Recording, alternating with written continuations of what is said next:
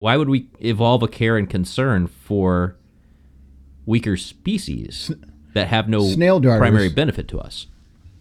I mean, I know the There- French eat, eat snails, but I don't know if they eat snail darters. I just I don't know if there's a snail darter soup about or anything like that. Yeah, okay, that's the one we talked uh, about last week. Don't, that is don't diss snails. I is- like snails. Okay. I'm applying C.S. Lewis through With the things butter. that we talked about over the last couple of weeks. It- It's the same with morality.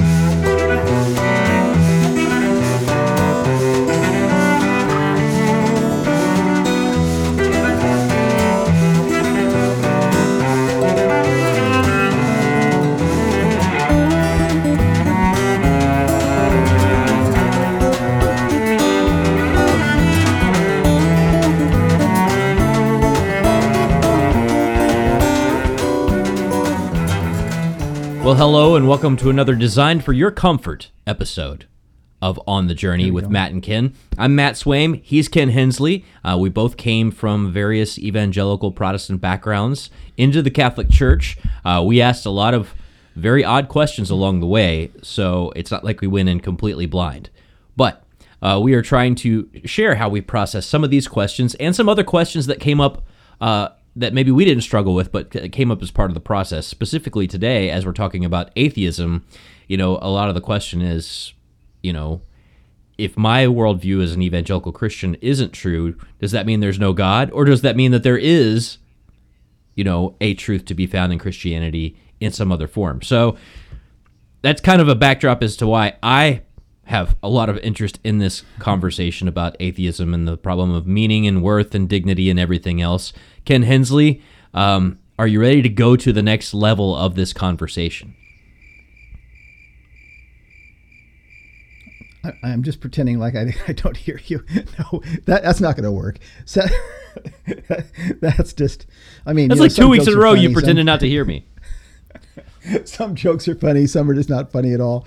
I like the ones that are not funny. I just like i really like jokes that aren't funny. Okay okay the series title here is um, wizard of oz apologetics. That's what we're talking about. And what i'm doing here is i'm uh, i'm elucidating the the the approach that i often take um, in doing evangelism or doing apologetics with those who doubt or deny the existence of god. And that is rather than making a direct argument uh, for God's existence, I am making an I make an indirect argument by challenging those who deny the existence of God to make sense of their lives, to make sense of their world uh, of their lives in terms of what they say is true. So we've been working through some of these issues, all right, and today we're going to another one. That is the issue of, of meaning. But I want to begin with C.S. Lewis. C.S. Lewis made an interesting argument once from desire which is similar to what we're doing, but just from a, using a different word. Um, Lewis argued that the desire that we have for things that cannot be d- uh, satisfied by nature is evidence that we are more than the mere products of nature, that we are made for something beyond nature. And of course, I believe that he was right. After all, a couple of illustrations or analogies. Try to imagine how or why a fish, okay, born in water, li- living out its entire existence underwater, try to imagine how a fish would somehow naturally evolve the strong desire to fly about in the sky like a bird. Or the other way around, try to imagine how a bird who lives its entire existence, you know, flitting about from branch to branch, would suddenly or, or would somehow naturally evolve a strong desire to be swimming underneath the ocean. You know, you just can't imagine it. Well, in the same way, it, it's hard for us to imagine how or why, uh, um, that is, to even imagine how or why a human being, from top to bottom, the atheist will say, a product of nature, from top to bottom, every aspect of our being, how or why we would evolve strong desires for things that cannot be satisfied by, by nature. Uh, for instance, the desire to live forever, um, the desire for God to exist, the desire for perfect love, the desire for our lives to have transcendent meaning.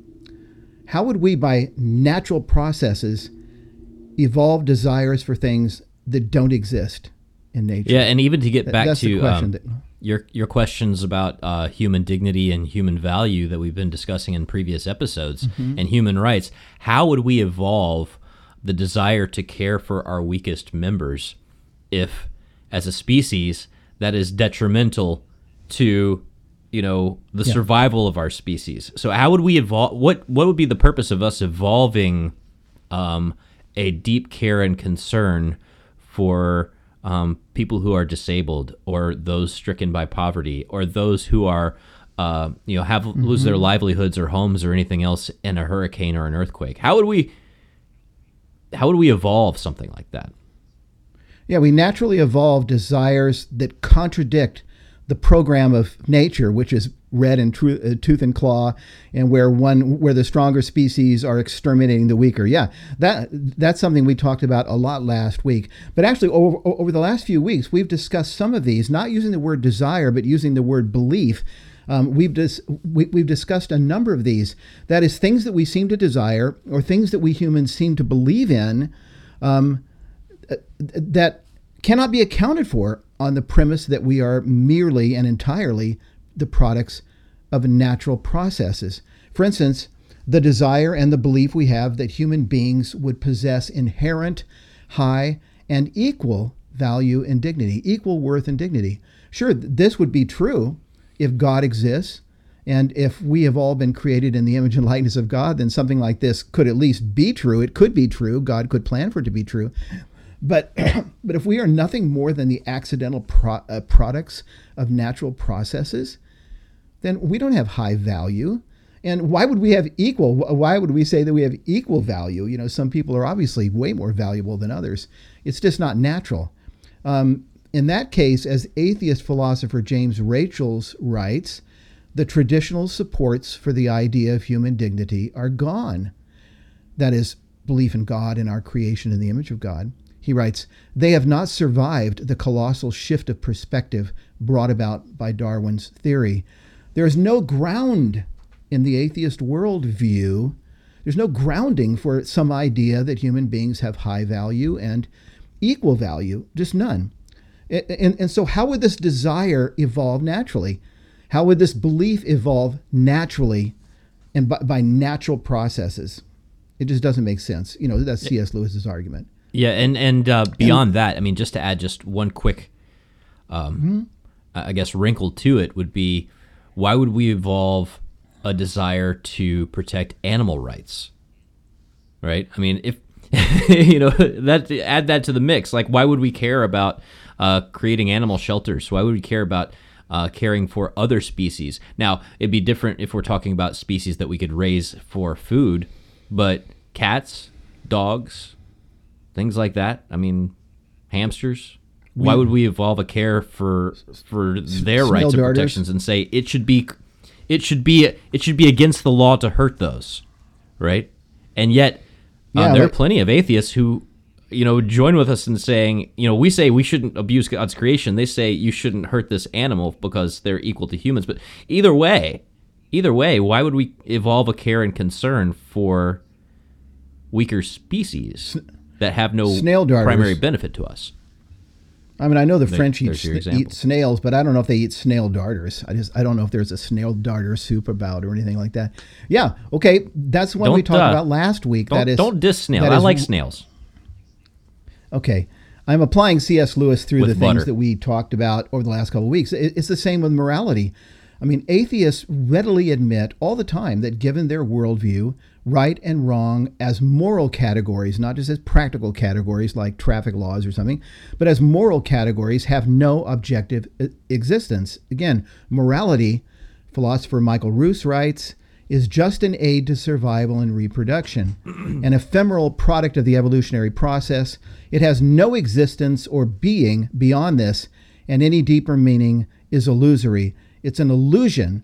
And so, again, if you and I in every aspect of our beings, as I say from top to bottom, if we are products of nature, why would we evolve the strong desire and belief in something that doesn't exist in nature? That is objective morality, moral law, moral categories, ideas like guilt, innocence, good, evil. And then the same with human rights. You talk about animal rights, but I, uh, uh we pushed it further last week. I don't think atheism can even account for, an atheist worldview can even account for human rights. In the Declaration of Independence, you know, Thomas Jefferson spoke of our unalienable rights to life, liberty, and the pursuit of happiness as being founded, grounded in God. We've been endowed, he said, with these rights by our Creator. But if there's no God, where would such rights come from? You and I talked about this last week. There's nowhere, and there's nowhere for them to come from. And and so again, how would we naturally evolve this belief in the unalienable human rights to life, liberty, and the pursuit of happiness when they don't even exist if there's no God in a natural world? So again, we've gone through a number of topics. Basically, the question is, how do you naturally evolve something that doesn't exist in nature? How do you naturally evolve something that doesn't exist in nature? And, and then to today's topic, and that is we're going to talk about meaning today the desire that we possess in our lives or for our lives to have meaning and purpose, and to have a meaning and purpose that transcends the few years that we're allotted in this world. This is something that we deeply desire. This is something most of us live as though we believed in it, as though it were true.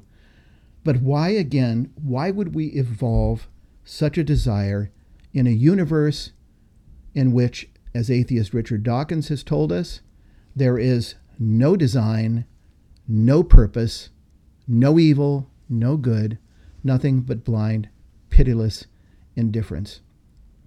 How in the world would we evolve it? Or let, let me put it this way for you, Matt, because I think this is kind of strikes at it from a different angle why would you and I not be entirely one with nature and entirely satisfied within nature if we were nothing but the mere products of nature? Okay? I mean, think about it like that. You, you think about the great literature of the world, poetry, novels, film, so much of it is about man's feeling of alienation from, from the world, of, of how strange we human beings feel in this world as though we're somehow not fit for this world or we somehow we've come from some other place.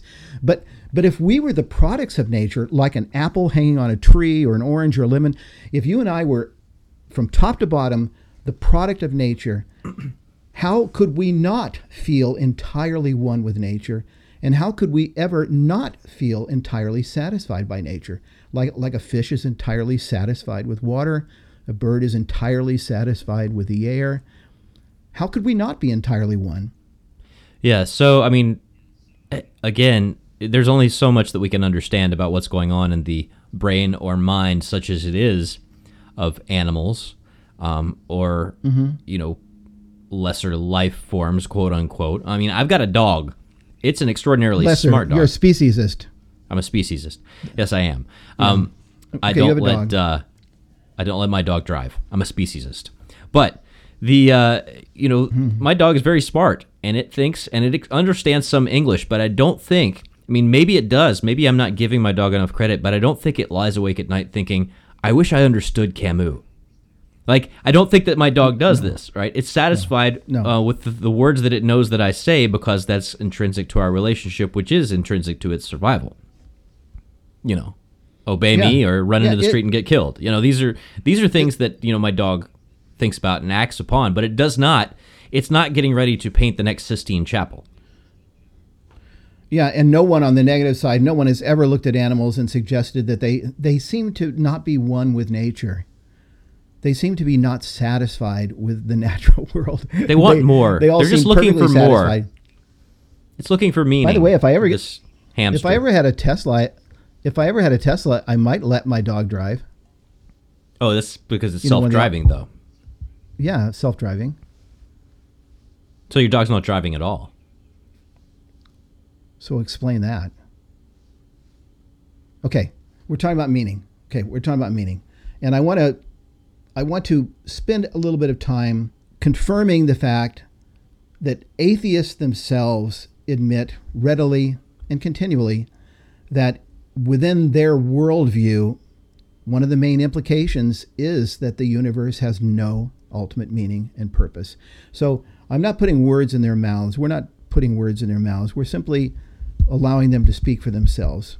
And I want to begin with Friedrich Nietzsche. In his parable of the madman, which is really something to read, Nietzsche is considered to be the father. He's referred to often as the father of modern atheism. Well, in this parable, he faced squarely the implications of a world in which God has been exterminated, in which God has been eliminated. He delivers the bad news, which I believe is logically inescapable, that is, given the worldview.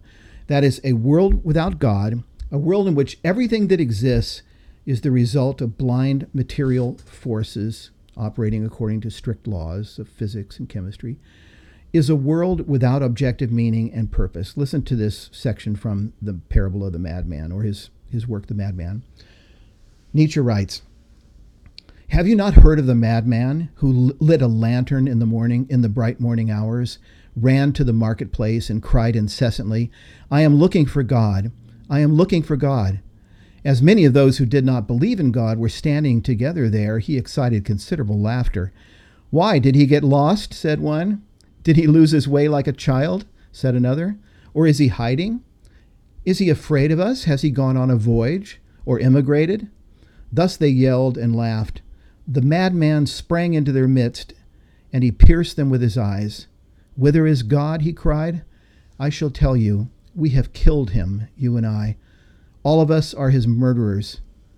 But what did we do when we unchained this earth from its sun? Whither is it moving now? Whither are we moving now? Away from all sides? Are we not plunging continually backward, sideward, forward, in all directions? Is there an up or down left? Are we not straying as through an infinite nothing? Do we not feel the breath of empty space? Has it not become colder? Is not night and more night coming on all the time? Wow, what an amazing image that he paints here of the madman leaping into the crowd and piercing them with his eyes and saying, You and I, we have killed God. And yet, what, what are the implications? Has it not become colder? Are we not straying through an infinite nothingness? I mean, he just piles it up. I mean, yeah, it reminds writing. me of that that scene from What About Bob, where Bob is uh, you know, staying at the house of Richard Dreyfuss's mm-hmm. family there in Lake mm-hmm. Winnipesaukee, mm-hmm. and he's lying in one bed, and over across the room is uh, Dreyfuss's son, uh, Siggy, named for Sigmund Freud, mm-hmm. staring at the ceiling, and he's like, "You ever stop to think that uh, about the inescapability of death? We're all gonna die." And it's just it, kapoof, nothing. And the whole time, Bob's just like pulling the covers up farther over his face, you know, just staring at the ceiling, thinking about how it's all going to be over at some point. You know, I mean, that's what you're left with. Yeah. You're left. You're what about Bob? You're Bob staring at the ceiling, thinking that it's all going to end. You know, I mean, what do you do? What's do you buy no a wonder, boat? No, no, wonder. Yeah, no wonder he was calling him on the phone and saying, "I need, I need, I need, I need." no wonder, right? No. Wonder. Baby steps well, into okay. the void. Yeah well, Nietzsche says it and he describes it beautifully, but the ultimate meaninglessness of a world without God, this is something that atheist scientists and philosophers readily admit all the time. We've already referred a number of times to Richard Dawkins, biologist, author of the book The God Delusion, and his description of our universe as a universe in which there is no design and therefore no purpose. Okay?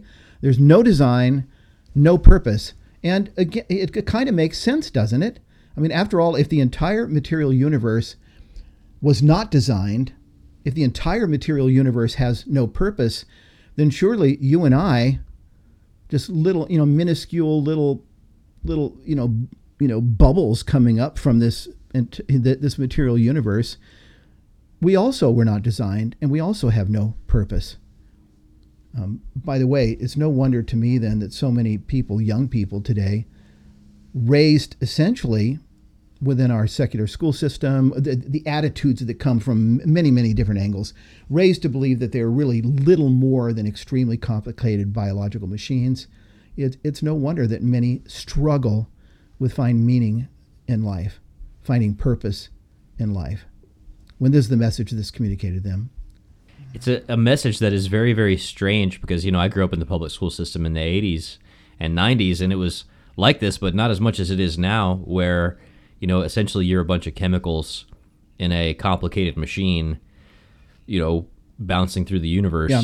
of infinity but also you're the most special unicorn who ever lived, and self-esteem is uh, is to be prioritized. And it's it's like, well, how am I supposed to have self-esteem if I'm just uh, rearranged atoms and I'm of the- 99% space? I don't know. what you're hitting on here is just more of the same tension, or call it con- contradiction. Yeah, It- uh, you know, on the one hand, you're the forward edge of the sludge of evolution, That's and it. reli- religion is religion is to be mocked. On the other hand, you need to get 17 gold stars every time you you know lift a finger off the pillow, you know, and stand up in the in the morning. So it's just one of those tensions, one of those contradictions. But let me give you a couple more examples. Uh, late Harvard paleontologist Stephen Jay Gould. This is how he responded to the question, "Why are we here?" We are here because one odd group of fishes had a particular fin anatomy that could transform into legs for terrestrial creatures. We are here because the Earth never froze entirely during the Ice Age, because a small and tenuous species arising in Africa a quarter of a million years ago has managed so far to survive by hook and by crook. We may yearn for a higher answer, but none exists. And you know, I, I read that, Matt, and I'm left wondering um, how does Dr. or how did Dr. Gould, a paleontologist, someone who studies bones, I mean, how did he know that there's no higher answer?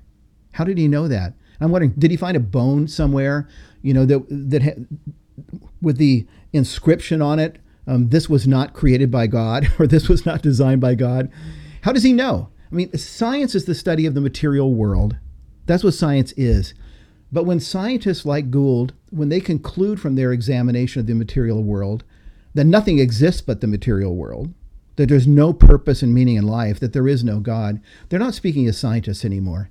They've crossed over and they're speaking as philosophers, and often really lousy philosophers. Or I like to put it this way they're, they're slipping in a philosophical perspective on the coattails of their um, scientific credentials. You know? And essentially, they're coming to a, a conclusion about the supernatural based on only evidence from the natural world. And right. it,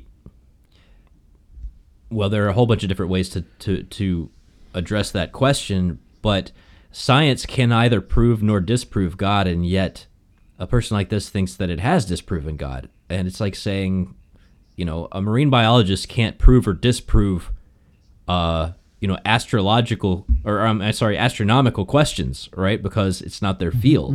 And yet, mm-hmm. um, we kind of presume that people in the field of science are competent to pronounce in the field of philosophy, when in fact they may be competent to pronounce in the field of their own form of the philosophy, but in philosophy in general, there are better people to listen to. Yeah, and uh, I, I mean, I, I I view it as a kind of sleight of hand, and I don't mean that in every case it's conscious. I think it's unconscious in most cases. But- uh, And I don't know about Gould. These are not stupid people. Gould These are a- very smart people. Yeah. When Gould is an expert in paleontology, he's an expert in bones.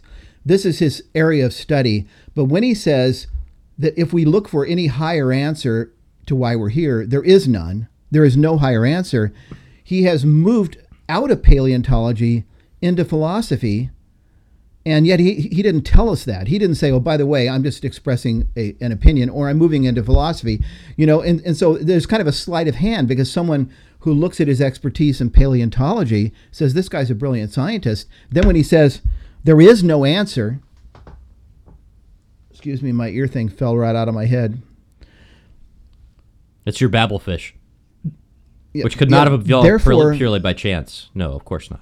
yeah therefore when when when Gould slips from science into philosophy and he makes a statement there is no there is no higher answer to why we're here um, many people will just listen and go oh yeah this is also something that he knows. This is something and he has knows done because he's a something that is one of the most difficult to do difficult things to do in any field of knowledge which is he has in his own mind proven a negative.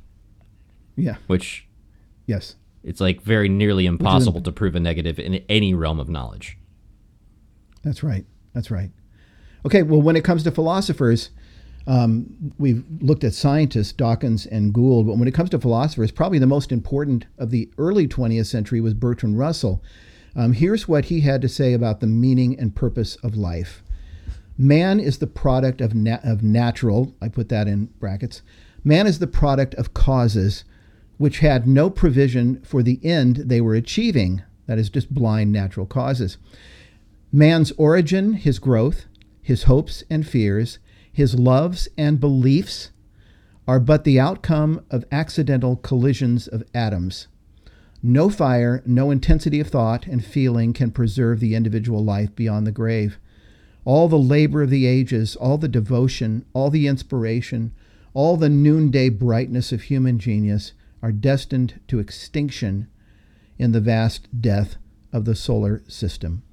Okay, teach this, um, you know, you, use this as bedtime reading for your children and your grandchildren. Um, and notice the sense of meaning and purpose that this will give them in life. That, you know, the basic enthusiasm that they will have for living.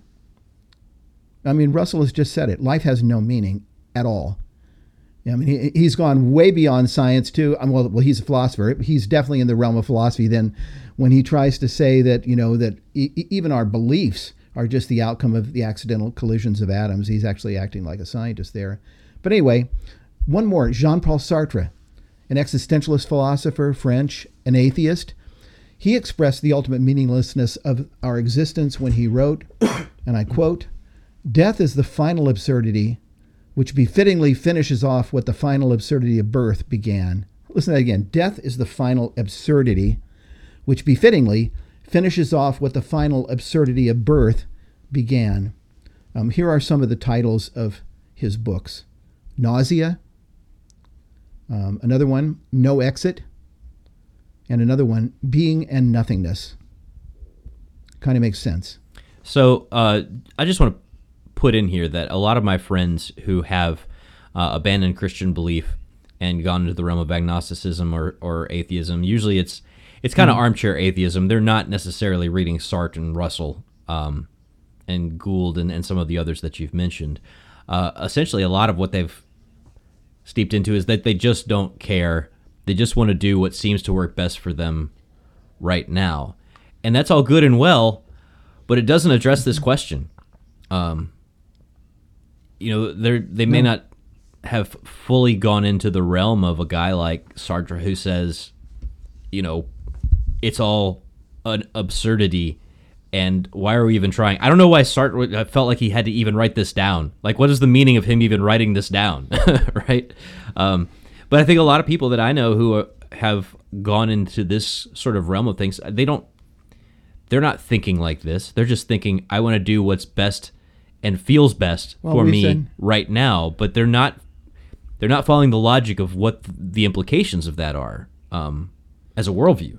That's what we've run into in each of the subjects that we've dealt with over the last, you know, over the last weeks. It, it, it, it's the same thing that because human beings are created in the image and likeness of God, they tend to naturally believe that human life has special value, high value, equal value. They tend to naturally believe that right and wrong are real things, that moral, the morality is something that really exists. They naturally believe that human rights are, are, are something real and that people should have the unalienable right to life, liberty, and the pursuit of happiness. And they seem to, and they tend to naturally believe that life has meaning and they want to live uh, according to that. But what we're doing here is philosophical apologetics. We're just pointing out that what they say is true of the universe in which we live, that is, that there is no God, there is no purpose, there is no design. This entire universe is one gigantic mechanical accident, and we are just parts of that mechanical accident. Based on their worldview, they cannot account for, they cannot provide a metaphysical basis for these things that they believe. And, and so they live in this tension. And I agree with you. Most of it is, is uh, with most people, of course, it's it's not fully conscious. They haven't thought these implications all the way through. So they just kind of live in this tension where they just sort of believe in right and wrong. They believe in the value of human right. You know, they believe in meaning and purpose, sort of, and and then, then they also believe there's no God, or, or they also think, well, you know, may, probably there's no God, and they just kind of like move move along, doing what they uh, like and doing what they desire. Um, because they haven't thought through the implications. But let, let's be honest about this and very clear if you and I are nothing but the accidental products of a universe that is itself nothing but an accident of chemistry and physics, then Nietzsche, Dawkins, Gould, Russell, and Sartre are entirely correct. There is no meaning or purpose to human existence. And so now let's get into the responses that atheists will make to this problem of meaning when they do begin to think, think about it. Uh, because it's not like the question of meaning in life is an unimportant question or, or a question that no one has, has dealt with or that atheists haven't dealt with. In fact, atheist philosopher Albert Camus, another French existentialist philosopher, he certainly didn't believe that the question was one of small importance. And I, I want to read to you a little section from something he wrote called The Myth of Sisyphus. In this, he wrote, Judging whether life is or is not worth living amounts to answering the fundamental question of philosophy. I have never seen anyone die for the ontological argument. we could go off on that. That's an interesting st- statement. Whether the earth or the sun revolve around one another is a matter of profound indifference. Because who cares whether the sun goes around the earth or the earth goes around the sun? On the other hand, I see many people die because they judge that life is not worth living. I therefore conclude that the meaning of life is the most urgent of questions. So, so how do, so how do those how do people respond then who do not believe in God? How do they respond to the question of, of meaning? And we'll begin with the worst case. There are some, you know, he says many have died. You know, Camus says, I see many people die because they judge that life's not worth living. Some lose the will to live um, when Nietzsche's vision really begins to become concrete in their imagination, and when the implications of atheism really begin to dawn on them and sink in, and they, they find themselves, you know, m- maybe like, you know, what about Bob laying in his bed, staring up at the ceiling at night and thinking, it's all dust. I mean, it's nothing but dust. And you had the funny story of Bob. What came to my mind when I thought about this, and I tried to think in a humorous way, was a scene from Woody Allen's film Annie Hall, which I'm sure you've seen, okay? Alvy Singer is the protagonist of the film. This is played by Woody Allen, okay? Anyway, there's a scene near the beginning when Alvy is a little boy, and it shows, it, it's really funny. It shows his family. They, they're growing up he's growing up in a little house that is immediately beneath the roller coaster at Coney Island. So they're sitting in their house, and roller coasters are just going right over the ceiling, you know, just sh- shaking their house all day long. Anyway, Alvy's mother takes him to a psychologist. And uh, it's a scene early on in the film, and it, it's very funny. She says to the psychologist sitting there with Alvy, she says, um, he stopped doing everything. I mean, he, he, doesn't want to do anything anymore. It, it, it's something that he read. And the psychologist looks at him and says, "So, Alvy, uh, why why are you so depressed? Why do you why is it you don't want to do anything?" And Alvy says, "The universe is expanding." And he says, the universe is all that there is. And if it keeps expanding, it, it's going to break apart at some point. He's like nine or 10 years old in this scene, okay? And, and uh, his mother, you know, breaks in. Alvy, you know, what has the universe got to do with you, you know? And he says, she, she looks at the doctor, in fact, and she says, he stopped doing his homework. And then the doctor's looking all thoughtful. It is really good. And um, Alvy says, to he stopped doing his homework. Alvy says, well, what's the point in doing your homework? And his mother just kind of goes nuts and she says, Alvy, she goes, What does the universe have to do with you? The universe may be expanding, but you live in Brooklyn, and Brooklyn is not expanding. it's a total crack up. you live in Brooklyn, and Brooklyn is not expanding. But it, it, it, it's an illustration of that, you know. When the idea really sunk into his mind, this material universe is expanding and it's going to die a heat death, you know, or a cold death in the future. Um, he quit doing his homework. Well, but you'll be dead then anyway, atheists, Alvy. You'll be dead then anyway. Yeah, I, I can't help but think of another argument that Lewis makes in his book God in the Dock, where he says, "For centuries and centuries, uh, we have known that the Earth is small and the universe is very, very large." why is it in the past couple of hundred years that has suddenly become an argument against the existence of God? right? Like, yeah, yeah. We this is not yeah. like something that Thomas Aquinas didn't know.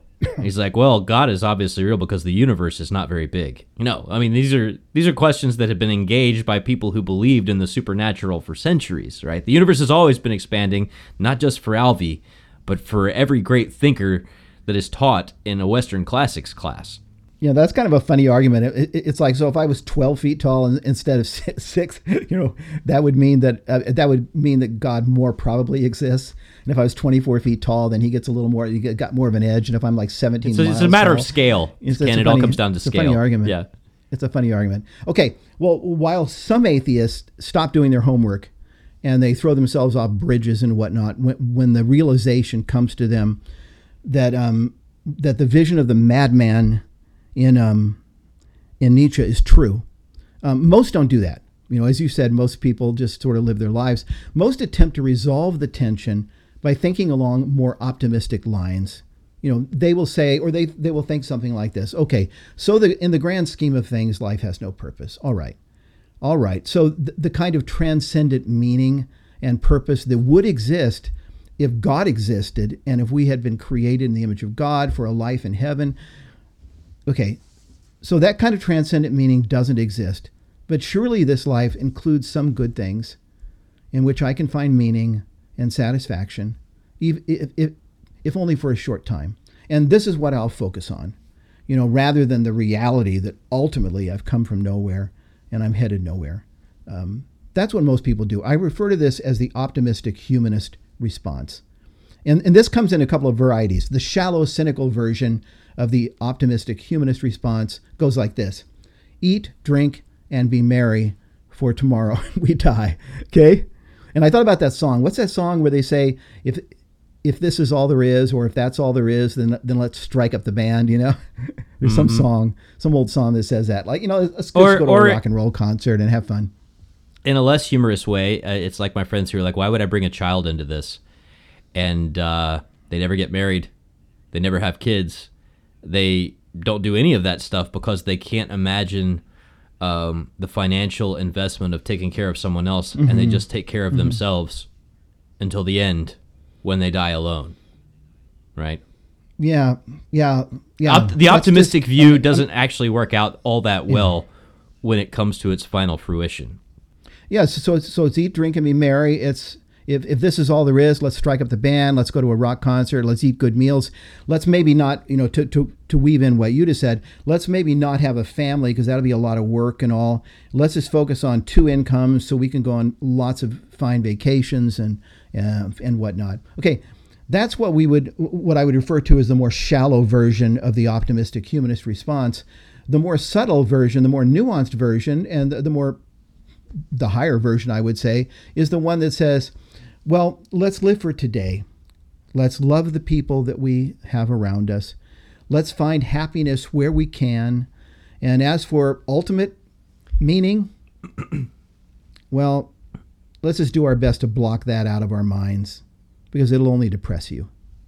And this makes me think of Albert Camus um, because he worked on this idea a lot. He spoke about the absurdity of life and he worked a lot on the idea of meaning. Um, Camus as as someone created in the image of God, I would say, he wanted, um, with all of his heart, he wanted to avoid the total nihilism of men like Nietzsche or um, you know or, or Russell, and he fought against it all of his life. But he could never really escape the nagging thought that the uh, that, that the optimistic humanist response requires a constant evasion of reality. Okay, it requires you to kind of tear yourself into two pieces. Because by saying, as a philosopher, on the one hand, that life is ultimately meaningless, and then saying, but you know, we can create meaning for ourselves in the short time that we have. Um, Camus argued that we essentially are committing philosophical suicide in order to provide psychological comfort for ourselves in the present. Um, here's a short bit from an article on this subject about Camus. Camus has a critique of those who try to endure the meaninglessness of life by imposing meaning on it. While that can bring us comfort, those systems of meaning are themselves doomed to failure over the long run. The universe remains indifferent to us. Random events happen, and we will again face meaninglessness. His, his conclusion then was to simply say life is absurd and to find joy and relish in the absurdity of life. If we kill ourselves to solve the problem, we don't get anywhere because death is just as absurd as life. If we live, that's absurd as well. If we try to find happiness, that's absurd. The whole thing is absurd. Um, we may as well just sort of pursue the things that we can enjoy and, um, you know, try to think about the fact or try to not think that often about the fact that in the end it's all meaningless. That is a chilling phrase. Um, the idea that if it, if it really does mean nothing and then we try and imbue it with meaning, that we're uh, committing, as you say here, philosophical suicide uh, to provide psychological comfort in the present. It's the ideal, it's the ideological version of eat, drink, and be merry, right? Uh, engage in the bodily mm-hmm. pleasures is the shallow version. Trick yourself into making meaning where there is no meaning is the drug of the mind. Uh, I guess you could say in this case, but either one of them mm-hmm, is just a mm-hmm. coping mm-hmm. mechanism. If there really is no meaning, um, it's a chilling thought. Yeah. Chilling thought. Yeah, it is. It is. It is. It's chilling. Okay, so so what does this have to do with evangelism or with apologetics? And so I summarize my my, my, my points again here. Um, with a question first. Is it natural then? Is it natural to believe that life has no ultimate meaning? Is this natural? Um, well, if there's no God, and this universe is one gigantic accident, then yes, it would be entirely natural to believe that life has no ultimate meaning, because in that case, it wouldn't have any ultimate meaning. On the other hand, though, that's the atheist worldview. On the other hand, if God exists, and if God created you and I in his image and likeness for an eternity of happiness with him in heaven, if that is the truth of the world, if that's the truth of the world we live in, then life has alt meaning it has ultimate meaning, it has ultimate purpose. And everything we do, in fact, is imbued with meaning and purpose, everything that we do in this life. And it's very natural for us then to believe that life has meaning. It's natural for us to believe that. And, and, and not simply the kind of meaning that we would create for ourselves to provide psychological comfort, what Camus talks about, as we make our way through an ultimately, totally meaningless universe, but meaning and purpose that is real, meaning and purpose that is something for which we can live. That is in stark kind of contrast what the atheist worldview provides and what the Christian theistic worldview provides. And for some reason, this is the sort of meaning and purpose that we all seem to naturally desire. And so, again, how in the world did we evolve by natural processes the desire for something that isn't true, something that, it, that, that doesn't exist. Now, in my evangelism, then, if atheism is true, I would say to my friend, who can argue with Nietzsche's madmen? I mean, who can argue with it? When he says, Are we not straying through an infinite nothing? Do we not feel the breath of empty space? Has it not become colder? is not night and more night coming all the time. I mean, I mean, who can deny that this is the reality? So when I bring up this subject of meaning, as I bring up the subject of human value, morality that we discussed, human rights, unalienable rights, when I bring up this question of meaning, I'm banking on my belief that my friend will not want to accept the implications of what he says is true, of what he's saying is true of the universe in which we live. I'm, I'm banking on the belief that what is natural for him as God's creature is to believe that life has meaning and purpose and that that's what he wants. I'm banking on the belief that when he looks at his own life and the lives of those that he loves, he does not really believe, in fact, he doesn't believe, as Bertrand Russell put it, that all of their hopes and fears. I mean, think about your child children, grandchildren, I'm banking on the fact that he doesn't really believe that all of their hopes and fears as he looks at them, all of their loves and beliefs are but the outcome of the accidental collision of atoms.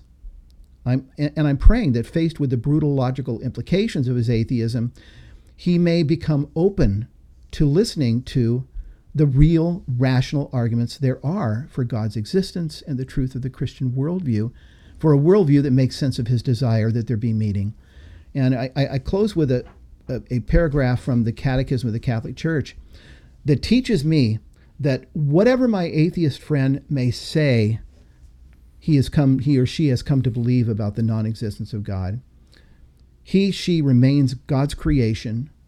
The nature and the character of God is etched into his her very being and he she cannot really escape wanting relationship with God, wanting life to have meaning and purpose. This is what the Catechism says. The desire for God is written in the human heart because man is created by God and for God, and God never ceases to draw man to himself. Only in God will he find the truth and happiness he never stops searching for. In other words, I'm not presenting by this argument today, I'm not presenting a proof for God's existence.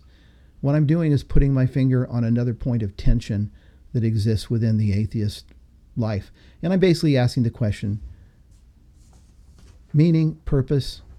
You want these things, you desire these things, you probably believe that they are real. How do you account for those?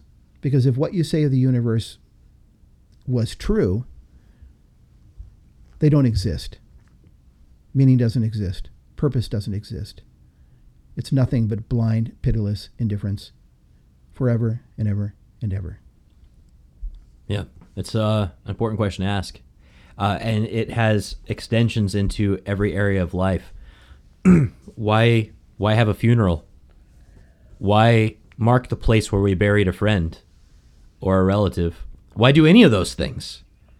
If it has no meaning, why are we trying to assign meaning to it by building a memorial for someone who we believe was, uh, you know, really important to us? Well, are they going to be important to the next round of people who are born after us? Mm-hmm. I mean, what's the point? What's the point of having that kind of um, regard for the dead if it means nothing? I mean, and that's just one particular area. I feel like I'm getting back to what about Thank Bob God. here? You know, what if it's just well, thank, what if that's just the end? Yeah. Makes me think of a passage in the book of Ecclesiastes where it says, where it, t- where it says, God has set eternity in our hearts. Um, that's that's sort of like the, the, the propulsion. That's the fuel in our lives. Is that God has set eternity in our hearts, and so we live as though we believed in eternity, even when we don't believe in in eternity. And unless we really come to believe that there is no eternity, and we really come to believe, then we may begin to live in a different way. And, and you know, in different ways can go all kinds of variations. I think again of the Marquis de Sade, who said, "Nature has made man." Stronger than woman, and therefore we can do whatever we want with them. You know, or or Hitler, who said, you know, the Aryan race is supreme race, and all other races ought to be exterminated, and let's get on with the project. And and then others who say, no, no, let's live and die for in defense of human rights, even though, based on our worldview, um, a rat is a pig, is a dog, is a boy. Yeah, this this this tension appears basically everywhere in human experience, this tension. And uh, we're going to go on next week to uh, actually probe this at a deeper level. And so I am already uh, very interested in where we're going to go next week. I am too. I am too. I mean, who knows? Maybe we'll get into some even darker questions from What About Bob? I don't know. or maybe, you know, we'll need, get into I some need. of Bob's lighter questions. His lighter questions like, Faye, is this corn hand shucked? Or do you have salt substitute? You know, maybe we'll get into some of those lighter questions. But uh, in the meantime, I hope that you've learned something today. Uh, I've learned something. Today. I learn something every time I talk to Ken Hensley. Um, but I hope it's something good to ponder. And these are real questions that people have. This is this is the kind of stuff that causes people actual, you know, existential angst. So uh, if if you have questions related to this, if you're someone who is going through this kind of questioning in your own life, please do visit us at chnetwork.org. Uh, come say hello in our community as well, community.chnetwork.org. And if you're someone who has appreciated these now 71 episodes of On the Journey and want to make sure we're still able to do it, then uh, we'd love it if you stopped over at chnetwork.org slash donate and uh, maybe supported the efforts of the Coming Home Network. In the meantime, I'm Matt Swaim, along with my colleague Ken Hensley. Ken, thanks again. We'll talk to you next week. Thank you.